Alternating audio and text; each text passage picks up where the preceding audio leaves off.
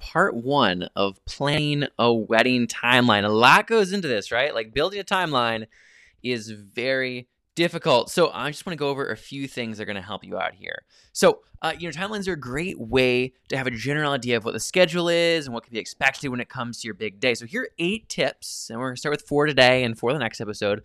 So eight tips for crafting the perfect wedding timeline. If you're interested in a more detailed breakdown of specific portions of the wedding day, along with the average time that that might take, then uh, tune in in a couple more episodes, and I'm going to do that. So this is going to be a three-part series, actually. Got a lot of information here. So Tip number one you're going to leave yourself a lot of time to get ready. Getting ready for your wedding day takes longer than you might think. If you've hired a hair makeup artist, you know, factor in time for them to set up and get you and your bridal party or your wedding party, you know, guys, girls, whoever, all ready to go. Keep in mind, this isn't just you getting ready, it's you getting ready with a bunch of friends and family that are ready to support you on your day. That's so exciting but keep in mind, it's going to take much longer to get ready when there are so many others needing to get ready and, you know, wanting to talk to you right alongside with you. So, a, tip is you probably want to be completely ready about an hour before your first major event of the day.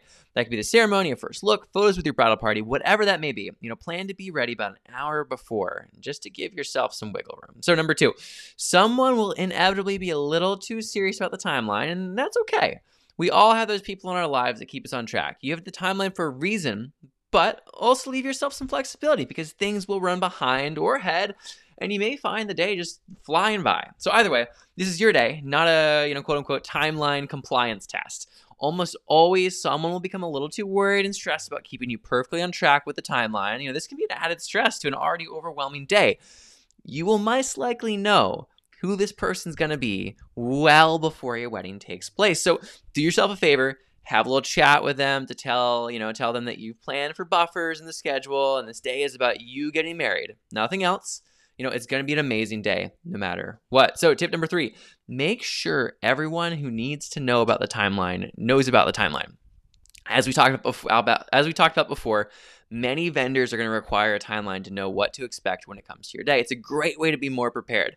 Others that will probably need to know about your timeline are family members, members of your bridal party, wedding party, anyone involved in your day, you know, musicians for your ceremony, an MC, DJ, etc. These are all people that will need to be prepared in one way or another, and a timeline is a fantastic way to do that. So, last tip for this episode, number four, a general rule of thumb, a general rule of thumb, I can't talk today, is to always have some buffer.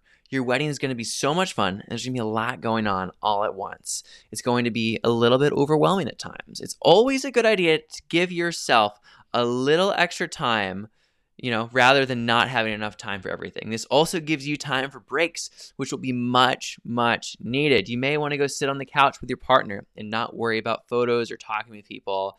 And that's what a buffer in the schedule is great for this is your day. Give yourself all the time that you could ever want and need. So, thanks for listening. Um, the next episode should be out very soon with another four tips for planning the perfect wedding timeline. The link is down below. And until next time, have a fantastic day.